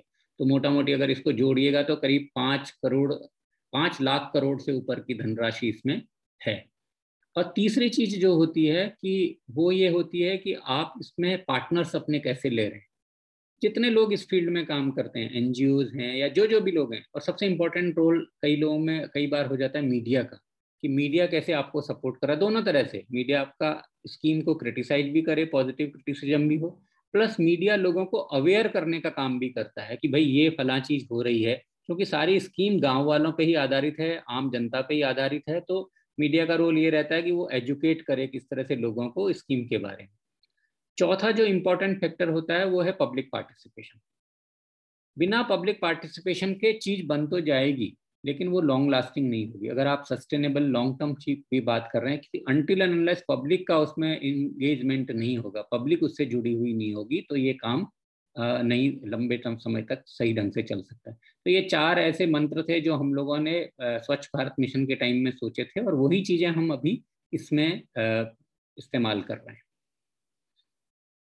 अच्छा, एक और इम्पॉर्टेंट चीज़ ये है कि हेल्थ की बात आती है तो बच्चों और पानी का रिलेशनशिप, ये एक बड़ा गजब का डेटा है। पिछले साल प्राइम मिनिस्टर साहब ने कहा था कि क्यों नहीं हम एक ऐसा कैंपेन लॉन्च करते हैं कि हर स्कूल में, हर आंगनवाड़ी में, आंगनवाड़ी सेंटर्स होते हैं जहां पहली क्लास से कम उस वाले बच्चों को रखा जाता है, और हर ट्राइबल रेजिडेंशियल स्कूल्स में, आश्रमशालाओं में, ग्राम पंचायत भवनों में, हॉस्पिटल्स में, उन सब में पीने का पानी क्यों नहीं पहुंचाते। और पीने का पानी वहाँ, जैसे कोविड टाइम में तो हम लोगों को बहुत अच्छे से पिछले दो साल में जनता ने सबक सीखा है कि कैसे सफाई, हाथों की सफाई, हाथों को बार बार साबुन से धोना कितना इम्पोर्टेंट है। लेकिन जब आपके घर में पानी ही नहीं रहेगा नल का तो आप हाथ कैसे धोइएगा बिना पानी के। तो उसके लिए ये किया गया, पिछले दो अक्टूबर को दो हज़ार बीस को ये लॉन्च किया गया कि भाई हम एक लिमिटेड टाइम में सारे स्कूल्स में, सारे आंगनवाड़ी सेंटर्स में, सारे जो ट्राइबल रेजिडेंशियल स्कूल्स हैं उनमें पानी पहुंचा दें। तो ये जो डेटा है कि अठहत्तर परसेंट स्कूल्स में और इकहत्तर परसेंट आंगनवाड़ी सेंटर्स में पहुँचा गया, ये सिर्फ पिछले एक साल की तरक्की है। अगर आप इस डेटा जो आठ पॉइंट एक दो लाख स्कूल्स में लिखा है इसको देखेंगे कि उसमें कितने थे, तो बमुश्किल दो या तीन लाख स्कूलों में उस समय तक पीने का पानी था, लेकिन अब ये बढ़ करके करीब आठ लाख स्कूलों में हो गया और आठ लाख आंगनवाड़ी सेंटर्स में हो गया। तो ये एक और एरिया था जहां हम चाहते थे कि स्कूलों में प्रायोरिटी पे इसको स्कूल और आंगनवाड़ी सेंटर्स में दिया जाए। ये ये जो मैं आपको डेटा बता रहा था, देखिए कि कितना इसमें प्रोग्रेस हुई है। कुछ हज़ार स्कूलों में जहाँ अवेलेबल था वहाँ से अब लाखों स्कूलों में ये हो गया, लेकिन अभी ये काम पूरा नहीं हुआ है। करीब तेरह या चौदह स्टेट्स ऐसे हैं जहां हर स्कूल और हर आंगनवाड़ी सेंटर में पानी पहुंच गया है, लेकिन इसको अभी बाकी बचे हुए स्टेट्स में जल्दी से करने की जरूरत है। तो ओवरऑल जो अचीवमेंट हैं वो इस उसमें दिए गए हैं। मैंने बताया था कि छः लाख गाँव हैं भारत में, तो अगर आप देखेंगे छः लाख गाँव में से three point eight four lakh गाँव में उन्होंने अपनी पानी समिति बना दी है। तो ये this is not a mean achievement. और उन गाँव में भी जहाँ पानी समिति बन गई है उन्होंने करीब करीब दो पॉइंट नौ पाँच लाख लोगों ने अपने विलेज एक्शन प्लान भी बना लिए हैं, और करीब सात पॉइंट सात चार लाख वुमेन वाटर क्वालिटी, पानी की जो फील्ड टेस्ट किट्स हैं उनसे ट्रेनिंग के लिए उनको ट्रेन भी कर दिया गया। तो ये सारा जो अचीवमेंट है ये सिर्फ पिछले छब्बीस महीने का है। तो अगर आप इसको देखेंगे तो वी वी अंडरस्टैंड कि आज अगर सिर्फ आठ पॉइंट चार करोड़ हाउस होल्ड्स में पानी दिया गया है, अभी भी करीब साढ़े दस ग्यारह करोड़ घर बचे हैं, तो काम कठिन है। लेकिन we all are committed with the coordination, जो हेल्प है स्टेट गवर्नमेंट, अल्टीमेटली पानी स्टेट सब्जेक्ट है, वो लोग इसमें सारे लोग काम कर रहे हैं, स्टेट डिस्ट्रिक्ट्स वगैरह। तो we all are very hopeful कि सारे लोग साथ मिलके हम लोग we will achieve the target. तो ये जल जीवन मिशन के बारे में एक छोटा प्रेजेंटेशन था मेरी तरफ से। मेरा ख्याल है मैंने टाइम ज़्यादा ले लिया है क्या? तो now I will be very happy to reply अगर कोई क्वेश्चन हों, और डिस्कस कोई अगर कोई इशू डिस्कस करना चाहते हो तो। बहुत बहुत धन्यवाद युगल जी, आपने आ, कुछ बहुत ही अच्छी बातें की। पहली तो मुझे आपने बात की ग्राम स्वराज्य, गांधी जी के ग्राम स्वराज्य की, विलेज रिपब्लिक। एंड मैं आपको बताना चाहूँगी कि हमारे जो को फाउंडर हैं आई एस पी पी के, और वो भी काफ़ी फर्मली बिलीव करते हैं इसमें, क्योंकि जिस तरह से पॉपुलेशन बढ़ रहा है, जिस तरह से चीज़ें बढ़ रही हैं, यू नो एक सरकार, केंद्र सरकार कितना कर पाएगा जब तक आप यू नो विलेज को आप इंडिपेंडेंट एंड सेल्फ रिलायंट नहीं बनाए। शायद उसी को uh, उसी का सोचते हुए हमारे माननीय प्रधानमंत्री जी ने आत्मनिर्भरता की बात की। Every every person, every village, every state and everybody should become आत्मनिर्भर। और दूसरा आपने की भागीदारी की, लोगों की भागीदारी। कोई भी पॉलिसी तब तक कामयाब नहीं हो पाएगी जब तक लोग उससे जुड़ेंगे नहीं। और ये दो चीजें जो हैं जो आपने चर्चा की, वो आई एस पी पी इसमें बहुत ही फर्मली बिलीव करता है एज एन इंस्टीट्यूशन। और मैं अपने लोगों को बता देना चाहूंगी, दर्शकों को, कि हमारा जो कोर्स है इसमें हमने कुछ पॉलिसीज रखी हैं जिसमें आपको काफ़ी विस्तृत जानकारी मिलेगी। हेल्थ uh, हो गया, सैनिटेशन हो गया, वाटर हो गया, एजुकेशन हो गया। एक हमारा सब्जेक्ट है करंट लॉज एंड पॉलिसीज पे, और जिसपे uh, जब आप ये पढ़ेंगे तो आपको वर्कशॉप्स कराया जाएगा इन पॉलिसीज पे, and you will deep dive into these policies. समय की सीमा तो हम पार कर चुके हैं, पर कॉन्वर्सेशन uh, इतना इंटरेस्टिंग uh, है कि अब uh, कुछ हम प्रश्न लेते हैं। अविनाश जी हमसे पूछना चाह रहे हैं कि स्वच्छ पेयजल के संदर्भ में बनने वाली नीतियां नीतियों में स्थानीय लोग अपनी योगदान कैसे दे सकते हैं? क्या इसके लिए युवाओं को आई ए एस बनना या सिविल सर्विसेज को ज्वाइन करना आवश्यक है? क्या क्या एकमात्र तरीका है कि और भी कुछ करियर ऑप्शंस हैं यदि लोग इस नीतियों में अपना योगदान देना चाहें या जुड़ना चाहें? नहीं नहीं, आजकल तो इनफैक्ट कई बार क्या हुआ है, जब हम लोग बहुत एक्सटेंसिवली टूर करते हैं गाँवों के, तो आप यकीन नहीं करेंगे कि जो नए नए सरपंच हैं, बहुत युवा और पढ़े लिखे सरपंच हैं। तो ऐसा नहीं है कि इसी तरीके से किया जाता है। कई लोग इतने कमिटेड लोग, अच्छे पढ़े लिखे लोग अभी सरपंच बन रहे हैं, और वो इतना बढ़िया योगदान दे रहे हैं गाँव की तरक्की के लिए कि आप यकीन नहीं करेंगे। तो और गाँव वाले कैसे योगदान दे सकते हैं? जैसे मैंने बताया कि जो विलेज वाटर सैनिटेशन कमेटी है, अल्टीमेटली गाँव की स्कीम है, गाँव को ही चलाना है।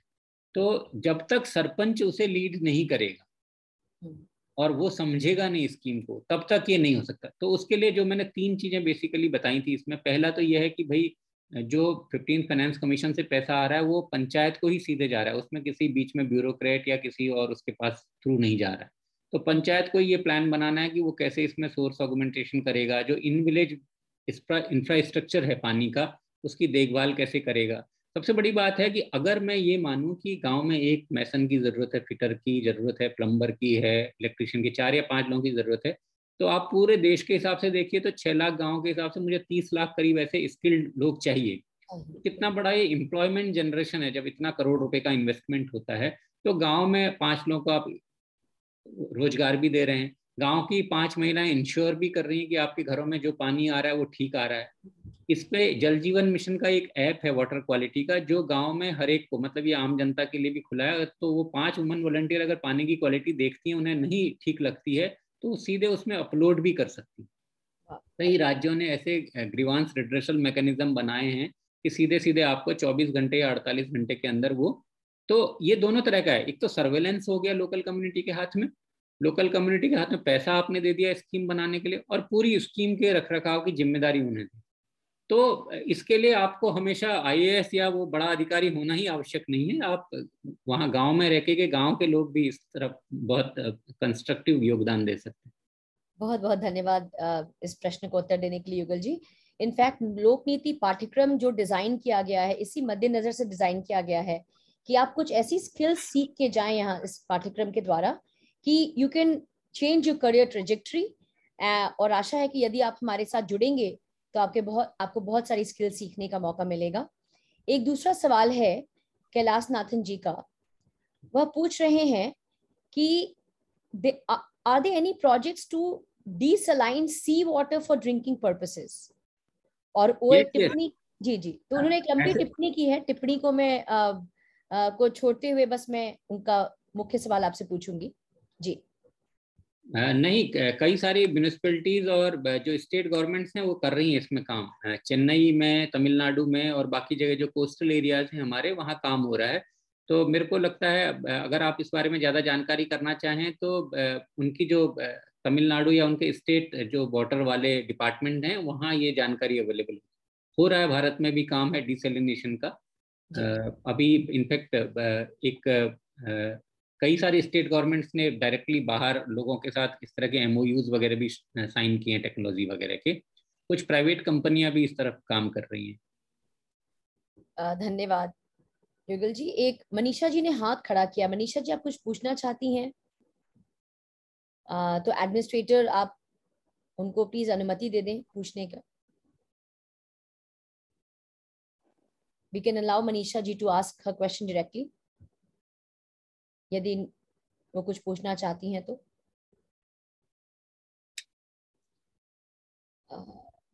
इन द मीन टाइम मैं अपने दर्शकों को बताना चाहूंगी कि लोक नीति पाठ्यक्रम का एडमिशन खुल चुका है और uh, इसका पंद्रह नवंबर इसका लास्ट डेट है अप्लाई करने का। यदि आप जानना चाहें तो आप हमारे वेबसाइट पे जा सकते हैं। मृत्युंजय जी ने लिख रखा है। uh, मनीषा जी हम आपको नहीं सुन पा रहे हैं। ऑर्गेनाइजर्स uh, आप uh, प्लीज देख पाएंगे मनीषा जी की आवाज हम तक नहीं आ रही है। We can enable Manisha ji to ask question directly in the mic, या मनीषा जी आप लिख सकती हैं चैट बॉक्स में, यदि आप नहीं पूछ पा रही हैं तो लिख सकती हैं। uh, युगल जी ये जो uh, पाठ्यक्रम बनाया गया है इसमें छह कोर्सेज हैं। एक तो हो गया हमारा डेटा और मॉनिटरिंग एंड इम्पैक्ट इवैल्यूएशन। तो ये कोर्स जो है इसमें से छह में से दो कोर्सेज वेरी डेटा हैवी, ताकि uh, जो हमारे tier two tier three cities के भी लोग हैं जिनकी जिनको गणित से रुचि हो वो कैसे डेटा द्वारा एविडेंस बेस्ड पॉलिसी मेकिंग सीख पाएं, इसकी हम उनको स्किल्स देंगे। और हमारा आ, हमारी बात चल रही है असर से। असर एक काफ़ी प्रतिष्ठित ऑर्गेनाइजेशन है और वहाँ की फैकल्टी आएंगी ये कोर्स पढ़ाने के लिए। आ, हम नीति आयोग के डी एम ई ओ से भी जुड़े हुए हैं और आ, हो, आशा है कि कुछ वर्कशॉप्स उनके माध्यम से भी होगा। और आ, फिर एक है बिहेवियरल चेंज। Uh, तो बिहेवियरल इकोनॉमिक्स में काफ़ी काम हो रहा है और खासकर इस बार सरकार पॉलिसी uh, मेकिंग में एविडेंस और बिहेवियरल चेंज पे काफ़ी जोर दे रही है।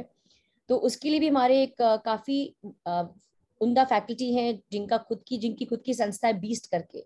वो काफ़ी राज्यों के साथ काम कर चुके हैं पॉलिसी मेकिंग में, वो पढ़ाएंगे। uh, एक थियोरी uh, कोर्स मात्र एक है, politics economics and politics of public policy, जो राजीव कपूर जी जो लबासना के डायरेक्टर भी थे रह चुके हैं और सेक्रेटरी थे काफ़ी वेरियस मिनिस्ट्रीज में, वो पढ़ा रहे हैं। इस तरह करके हमने कोशिश की है कि हम एक्सपर्ट्स जो हिंदी में बोल पाएँ और हिंदी भाषियों से समझ पाएँ उनको हम इस पाठ्यक्रम के माध्यम से जोड़ें।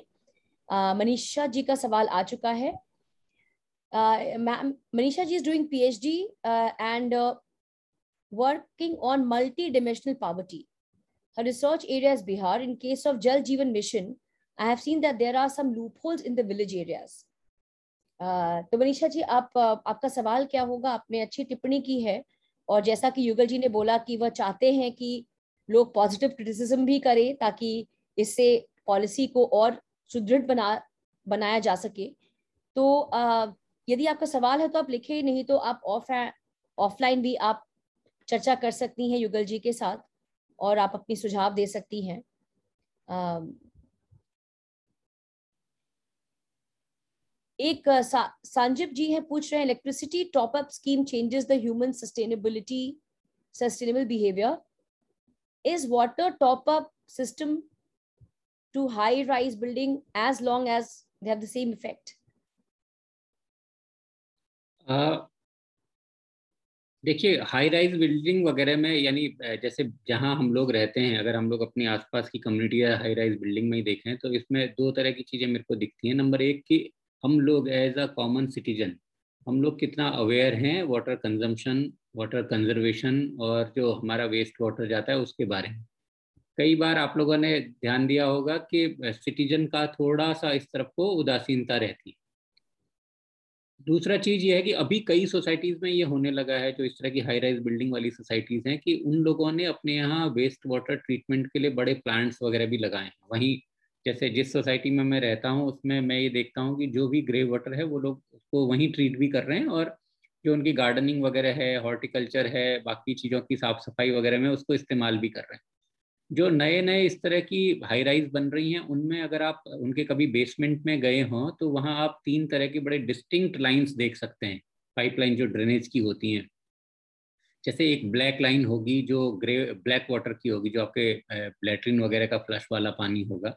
दूसरा अगर आप देखेंगे तो एक दूसरी लाइन होगी रेड कलर की, एक इस तरह से ग्रीन कलर की लाइन होती है।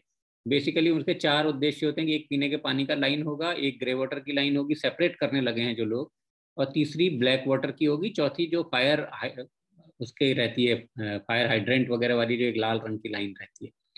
आप एक बात पे गौर करिएगा कि अगर इस तरह से अलग अलग है, मतलब ग्रे वाटर की लाइन अलग है, ब्लैक की अलग है और पीने के पानी और उसकी अलग है, तो वो ठीक है। कहीं कहीं पर क्या होता है, अगर आप ये सोचिए कि कोई सोसाइटी या घर ऐसा है जिसका ब्लैक वाटर, मतलब जो ह्यूमन एक्सक्रीटा वाला पानी आपके फ्लश से निकल रहा है, वही आपके किचन और बाथरूम वाले पानी के से मिल जा रहा है, तो अल्टीमेटली जो ट्रीट करेगा उसको कितनी ज़्यादा मुश्किल होनी है। ग्रे वाटर का ट्रीटमेंट तो ईजी सिंपल टेक्नोलॉजी से हो सकता है, लेकिन ब्लैक वाटर के ट्रीटमेंट के लिए तो आपको बहुत सोफिस्टिकेटेड टेक्नोलॉजी चाहिए। तो ये सब चीज़ें जब डिज़ाइन की जाती हैं इस तरह की हाई राइज, अब तो जो सरकार ने नए इसमें बनाए हैं, जो क्राइटेरियाज बनाए हैं, जो मान मानदंड बनाए हैं, उनमें ये एसेंशियल है कि ये सारी चीज़ें अलग अलग हों। तो ये सारी चीज़ें हो रही हैं, जितने नए हाई राइज बन रहे हैं उनमें तो मैं देख रहा हूँ। ना सिर्फ ये, बल्कि उन सब में मैंने ये भी देखा है कि रेन वाटर हार्वेस्टिंग वगैरह के भी बहुत अच्छे पुख्ता इंतजाम है। तो ये सी चीज़ें तो हो रही हैं, धीरे धीरे हो रही हैं। युगल जी, मनीषा जी का सवाल आ चुका है और आई थिंक ये लास्ट प्रश्न होगा आज हम जो लेंगे। वो बता रही हैं कि वो बिहार में काम कर रही हैं और देखती हैं कि कभी कभी नल की चोरी हो जाती है, आ, पानी साफ नहीं आता, क्लीन नहीं आता। तो आई थिंक आपने आंसर तो दिया है कि कैसे विलेज इन्वॉल्व हो उसके मॉनिटरिंग में, आपने एक सुझाव दिया। बिहार के बारे में मैं एक बात और बताना चाहूँगा। उन लोगों ने एक बहुत अच्छा ग्रीवांस रिड्रेसल सिस्टम इसका बनाया है, जो इन्होंने पानी साफ ना आने वाली बात और ये चीज़ें लिखी हैं, रेगुलर ना आने वाली, तो काइंडली आप उसको ज़रूर यूज करें। मैं जब पिछले महीने गया था बिहार, तो उन्होंने मुझे पूरा दिखाया था कि किस तरह से उनका ग्रीवांस रिड्रेसल सिस्टम काम करता है। तो मेरा मंजी इनसे ये रिक्वेस्ट रहेगी, मंजीशा जी से, कि एक बार उसको जरूर से देखें, बिकॉज दे क्लेम कि ये बहुत इफेक्टिव है। बहुत बहुत धन्यवाद युगल जी। युगल जी, जाते जाते मैं आपका विचार जानना चाहूंगी uh, कुछ चीज़ों पे, और I think that could be the last question from my side to you, क्योंकि आपका हमने बहुत समय ले लिया। uh, जो लोक नीति पाठ्यक्रम आई एस पी पी शुरू कर रहा है हिंदी भाषियों के लिए, Uh, with the intent to democratize public policy education and also लोगों को लोक नीति से जोड़ने के लिए, इस पे आपका क्या विचार है? आपको क्या लगता है कि ये पाठ्यक्रम किस प्रकार में देश की बढ़ोतरी करेगा और कैसे युवाओं को ये करियर ऑप्शन दे सकता है? आप आपके कुछ विचार इस पे?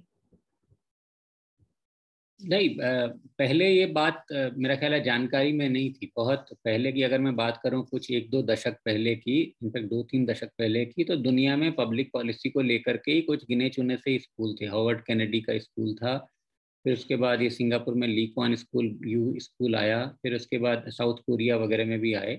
तो ये public policy as a subject और एज अ कैरियर ऑप्शन अब बहुत इम्पॉर्टेंट हो गया, बहुत इम्पॉर्टेंट हो गया। इनफैक्ट गवर्नमेंट में भी और बाकी जगह भी अभी मैं ये देखता हूँ कि जितने एनालिसिस के काम हैं, एडवाइज़र्स के काम हैं, या जिस तरह भी ये कंसल्टेंट्स वगैरह का वो रोल रहता है, वो अभी बहुत इम्पोर्टेंट हो गया है एडवाइजरी के लिए। तो एक तो ये है कि पब्लिक पॉलिसी अब इस तरह का काम नहीं है कि नहीं आपको जाकर के आगे सिर्फ आप एकेडमिक्स में ही जा सकते हैं, कैरियर ऑप्शंस बहुत हो गए। इंडिया में जिस तरह से जो आ, आ, इस तरह की कंपनियां हैं, मल्टीनेशनल कंपनियां हों या नेशनल कंपनीज हों, जो कंसल्टेंसी सर्विसेज देती हैं इस तरह की पब्लिक वाले चीज़ों पे, ये बहुत बढ़ गई। प्लस दूसरी चीज़ ये है कि मेरे को लगता है कि पब्लिक पॉलिसी लोगों का इंटरनेशनल ऑर्गेनाइजेशंस में भी बहुत अहम वो हो सकता है। और कई बार अगर आप पब्लिक पॉलिसी का अध्ययन कर रहे हैं, इसको जान रहे हैं, और ख़ासकर जब अपनी ही भाषा में जान रहे हैं, अब तो ये है कि अगर आप सरकार भी ज्वाइन करना चाहते हैं या कोई और नौकरी भी ज्वाइन करना चाहते हैं, तो अब कोई नहीं मानता कि language should be a problem और अ बैरियर। आवश्यक नहीं है कि आप बस अंग्रेजी में ही सारी चीज़ें पढ़ें लिखें तभी आपको कुछ अच्छा वो मिलेगा, ऐसा नहीं है। जो कद्र होती है वो बेसिकली होती है आपके आइडियाज़ की, आपके इंटेलेक्ट की, विजडम की, और कितना हार्डवर्क आप करते हैं। तो ये बहुत ही अच्छा इनिशिएटिव है। अभी भी हमारी तो बहुत कम आबादी ऐसी है जो अंग्रेजी पढ़ने लिखने में बहुत सहज महसूस करती है। बहुत भारत की इनफैक्ट मेजॉरिटी जो आबादी है वो तो अपनी ही भाषा में सोचती है, अपनी भाषा में लिखती है, अपनी भाषा में ही पढ़ती है। तो ये बहुत ही बहुत ही सराहनीय प्रयास है। बहुत बहुत धन्यवाद युगल जी।